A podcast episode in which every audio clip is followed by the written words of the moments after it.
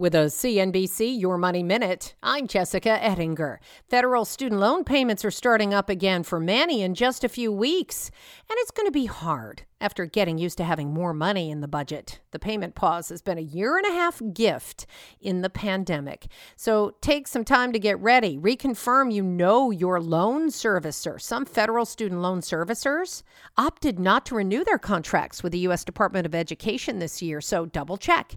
You don't want to send your payments to the wrong place. And pay attention to all communication about your student loans, email and regular mail. And if you're not getting any yet, update your address if you've moved so you don't fall behind.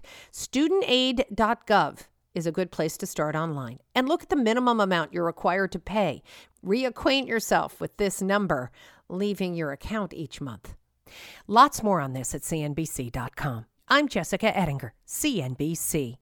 This podcast is supported by FedEx. Dear small and medium businesses, no one wants happy customers more than you do. So you need a business partner just like you like FedEx, who understands your passion for serving your customers because they have the same commitment towards you.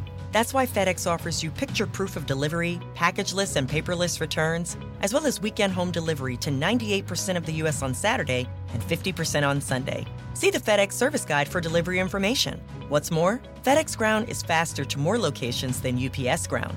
Trust FedEx for timely deliveries. See what FedEx can do for your business. Absolutely, positively FedEx.